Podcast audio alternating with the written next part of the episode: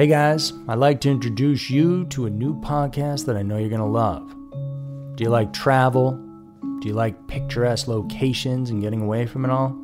Well, this new podcast has all that and murder. It's called Slaycation, and it's a darkly humorous look at murders and mysterious deaths that took place on vacation.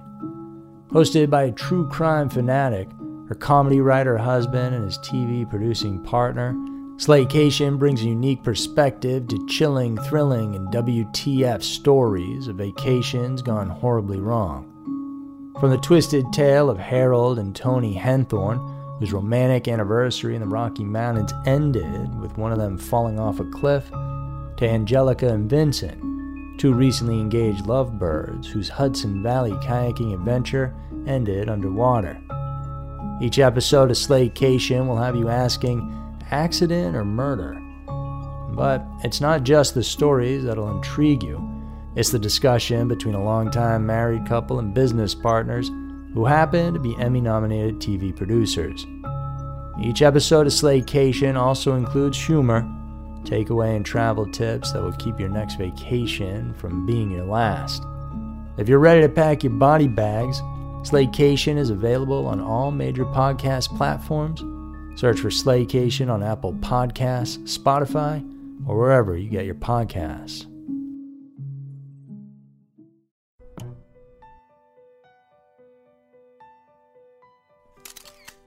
Strange and Scary Mysteries of the Month, December 2019. Strange and Scary Mysteries of the Month is a compilation of the weird, disturbing, and downright baffling stories currently happening in our world. From UFOs to serial killers ancient sites, mysterious creatures, and even ghosts. These are the strange and scary mysteries of the month for December 2019. Number 5 Record Heist in Germany. One of the oldest museums in the world, the Green Vault in Dresden, Germany, was recently ransacked without warning on November 25, 2019. Thieves set fire to a nearby fuse box, causing some of the museum's alarms to disable so they could then come in. They cut through the bars covering the windows and entered. The museum alarm was still tipped off at 4:59 a.m., and within 5 minutes the police were at the scene, but the thieves were already gone. The robbers used an Audi 6 vehicle to get away Later, a car matching the description was found abandoned and set on fire in a nearby parking garage. The car was recovered and is currently under police custody. One of the security cameras actually captured one of the thieves. Currently, police are mum about the details of the crime, although they said they would release the footage soon. Authorities say the theft is one of the most brazen and damaging According to initial reports, at least three sets of 18th century royal jewelry was taken. Each set of the collection has at least 37 items with diamonds, rubies, and sapphires. The amount was so large it's estimated the stolen items could be worth more than $1.1 billion. Before the theft, the Green Vault held over 4,000 pieces and almost 1,000 set on display at the new Green Vault and the rest were displayed at the historic Green Vault. The case is still ongoing. Officials are now saying it's one of the most devastating museum thefts ever, not just in terms of value that was stolen, but also culturally and historically. Number 4. Chemistry professors arrested. In a case of life imitating art, two chemistry professors in Arkansas were arrested for allegedly running a meth lab. Bradley Rowland, who was 40 years old, and 45 year old Terry Bateman both worked for the Henderson State University and were taken into police custody on November 15th. Prior to this, there was a report of an unusual odor at the university's school lab. During the investigation, the Arkadelphia Police, which is a special narcotics task force, along with the university, tested the lab and found traces of benzyl chloride, a chemical in dyes and photographic developers used to synthesize methamphetamines. There was also drug paraphernalia found in the lab. Officials from the school confirmed to the press that the investigation in the school lab led to the arrest of the two professors However, it's unclear if the meth they allegedly made was sold in the school. One of the accused professors, Rowland, once stated in an interview for the Henderson State University Oracle that he was a fan of Breaking Bad, an AMC TV show featuring protagonist Walter White, a cancer stricken chemistry teacher who turned to manufacturing and dealing meth to help pay for his treatments. He eventually becomes a drug lord and ends up adopting the dealer alias Heisenberg. The two professors are currently in custody, there is no further information about the case released to the public for now. While the arrests are unusual and unexpected, it's not the first time a Breaking Bad related crime came true in real life. In the show, a fast food restaurant owner named Gus Fring was arrested for dealing meth on the side. In real life, a taco chain shop owner, Adolfo Flaco Mitchell, was arrested for a similar crime. He was shipping illegal drugs, particularly crystal meth from the west coast all the way to the east coast. Number 3. Mysterious Howls in Ontario. For Gino Meekis, a Canadian native living in the Sioux Lookout, it was an ordinary hunting day with his wife and grandson on October 3, 2019. Everything seemed fine. They hiked for about 10 to 15 minutes, walked down looking for grouse. Then they turned around and started walking back to their vehicle, and that's when they heard it. The sound was coming from about 500 meters away from their vehicle. A mysterious, loud howl rang through the northern Ontario forest. Meekis first thought it was a moose because it was mating season, but after hearing the repeated howls, he realized it wasn't a moose at all, but he couldn't figure out what kind of animal would make that sound. He began recording the howls while pointing the camera view to the nearby woods where they were coming from. He said the howls lasted for five minutes, but he only managed to capture about three minutes worth. The family left fast because they got afraid it might be coming their way as the sound seemed to have grown closer. While unusual, this isn't the first mysterious sound that was reported in the area. Sioux Lookout is a small town in northwestern Ontario. The name hails from the Ojibwe people who once hid on the mountain to watch out for approaching Sioux warriors.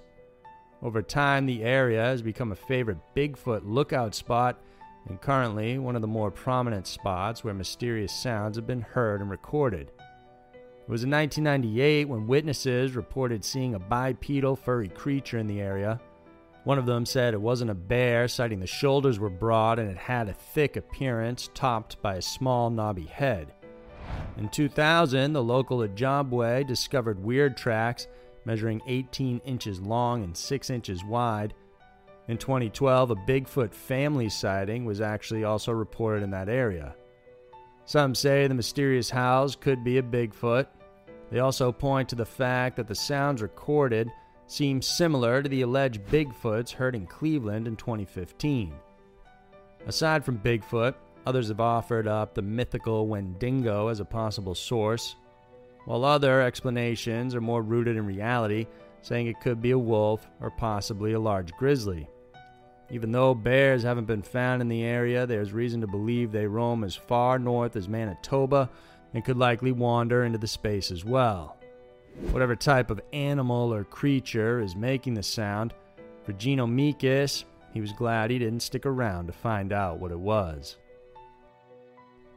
Number 2. The Confession Killer. I've killed them every way except poison. Those are the chilling words of a man who claimed to have killed over 600 people. Serial killer Henry Lee Lucas shot to notoriety when he was arrested in the 1980s for killing his mother and two others in Texas. During his trial, he offhandedly remarked about killing 100 of them, and soon local Georgetown police wanted to find out more. Born in 1936 in Blacksburg, Virginia, Lucas was half blind when he lost his eye at 10 years old due to an infection. Raised by a mother who was a sex worker, he was abused from a very young age. Lucas was forced to watch his mom have sex with clients so he could be pimped out as well. His mother also forced him to wear girls' clothes, something that was only stopped when teachers intervened and a court order was issued to the mother. After hitting sixth grade in 1949, Lucas dropped out of school and ran away from home. For years, he lived life as a drifter. In 1954, he was convicted for a series of burglaries in Richmond, Virginia. He served prison time until 1959, and after his release, he lived with his sister Opal in Michigan and was set to marry a pen pal. But his mother disapproved of the relationship and said he should go back to Texas to care for her as she got older. Following a fierce argument, Lucas killed his mother on January 11, 1960. He was sent to prison for second degree murder and sentenced to 20 to 40 years, but was released after serving only 10 due to overcrowding. Then a series of crimes and accusations followed Lucas after his release. He was accused of attempting to kidnap schoolgirls and sexually abusing his girlfriend's daughter. Then he met Otis Toole in Florida. The two struck a friendship and both also became lovers. Otis Toole would go on to be convicted of six counts of murder. During Lucas's friendship with Toole, he became close to his niece Frieda Becky Powell. She was only 15 years old, but developed a friendship with Lucas. The two traveled together and ended up being hired to take care of 82 year old Kate Rich. The two were eventually booted from the job, though, and moved out. Soon after, Lucas killed Becky. He said the two got into an argument, then afterward, he dismembered her body. After that, he killed Kate Rich as well. Lucas was a free man until 1983 when he was arrested for unlawful possession of a firearm. He confessed to the murder of Powell and Rich by this time. During the following interviews, Lucas kept confessing to more and more crimes. This included countless unsolved killings, Police officers at the time thought there was some truth to his confession in at least 28 of the murders, so the Lucas Task Force was then created. From here on out, Lucas kept confessing to more and more unsolved crimes. During his confession spree, the task force managed to clear 213 unsolved murders. Because of this, Lucas became a preferred inmate. In fact, task force officers took him to restaurants or cafes and usually without handcuffs. He was even allowed to wander around the jail and police station, knowing the security codes of the doors. For some time, officers believed Lucas's every word until his confessions became so absurd and so high of a number it was difficult to ignore that he might be lying. While some officers believed he may have killed and correctly admitted to several murders, it was clear he was guessing with the others. Apparently, police officers allowed Lucas to read through the case files so he was able to correctly guess the manner of death for the victims. This also gave him proper insight on what to say when he was asked about the crimes. Many say Henry Lee Lucas had a low IQ, but he showed himself to be more cunning and smarter than anyone expected. When police began to put together the impossibility of the timeline of his killings and confirmed whereabouts during the killings, the bulk of his murder confessions fell apart. There was also some sign that despite knowing he was lying about the confessions, officers allowed him to keep going to clear the books. Officially, there are three murders linked to Lucas, although he was convicted of 11 out of the hundreds of murder confessions he made. There are some officers that believe he may have committed up to 40 killings, but no more than that. Henry Lee Lucas eventually died in prison at the age of 64 he was found dead on March 12, 2001, from heart failure and was buried in Huntsville, Texas. Netflix's The Confession Killer is a six part documentary that seeks to introduce Lucas, his crimes, and controversial confessions to a whole new audience. Recently, just this past month, it became available to stream. Number 1 1984 Life on Mars Found. For a long time, people have been speculating whether life on Mars is possible. But apparently, if this CIA document is real, it's possible that we already have the answer to that. A mysterious CIA document that sat classified for years recently caught the attention of curious alien and conspiracy enthusiasts. The titillating title itself says it all Mars Exploration, May 22, 1984. The document is a transcript of a recorded remote viewing session conducted by the CIA together with a remote viewer. Although not revealed in the CIA document, the remote viewer in question, indicated as the subject, is Joe McMoneagle. Joe McMoneagle is a retired member of the U.S. Army and worked as a remote viewer for the U.S. Army Intelligence and the Stanford Research Institute in a once classified program called the Stargate Project, which ran from 1978 to 1995. In the CIA document, Joe is given a set of coordinates and a sealed envelope. He was not allowed to read the envelope before the session ended. After being given coordinates, the interview starts with the sub describing severe clouds, which he described as being a geological problem. He is asked to move back in time before this problem occurs. The sub reports seeing shadows of tall, thin people wearing strange clothes. He describes the location he sees as a deep cavern, and he is asked by the moderator to move inside and describe it. He says that it looks like the wall of a canyon with smooth stone. He adds there are several rooms that are huge, really huge. He has moved to a different location just slightly from where he was. This time he describes seeing a large road and says he is seeing a large marker, describing it as an obelisk. He is asked to move again in the same area but slightly adjusted. This time he sees the area he was looking at was in the middle of a large circular basin with rugged mountains all around it. The moderator moves him in a different position and he describes seeing a cluster of squares connected and reflecting light. At some point, he seems to be losing focus, according to the moderator, and he is moved a considerable distance away. He then says he is seeing pyramids, but different. At one point, the moderator tells someone else that he will allow the subject to just go with the things he finds interesting instead of guiding him through the coordinates.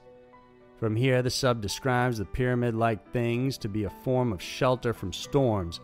He says the people use it for sleeping or some form of hibernation. The people, he said, were tall, thin, and wearing clothing like silk, but not flowing, cut to fit. He says the people are dying and they're looking for a way to survive. Apparently, they can't get out. They can't seem to find a way out, so they're waiting for someone or something to return to give them an answer. He was told a party had gone to find a new place for them to live because of the corruption of their environment. The sub is asked to go with them on their journey and describes where they go. He says the new place is filled with volcanoes and gas pockets, along with strange plants. He describes it as volatile but with plenty of vegetation, unlike the previous planet. The session then ends. The CIA document, according to some, is proof the government knew there was once life on Mars way back in 1984.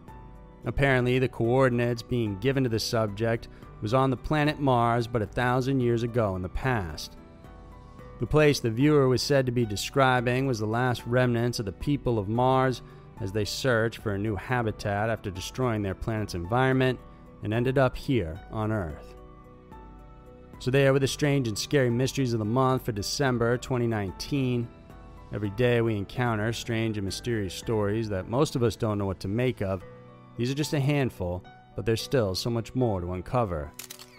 If you enjoyed watching this video, then please subscribe to our channel and hit the notification bell. We have new videos coming out every Wednesday and Saturday that we know you'll want to check out. Thanks for tuning in, and we'll see you soon.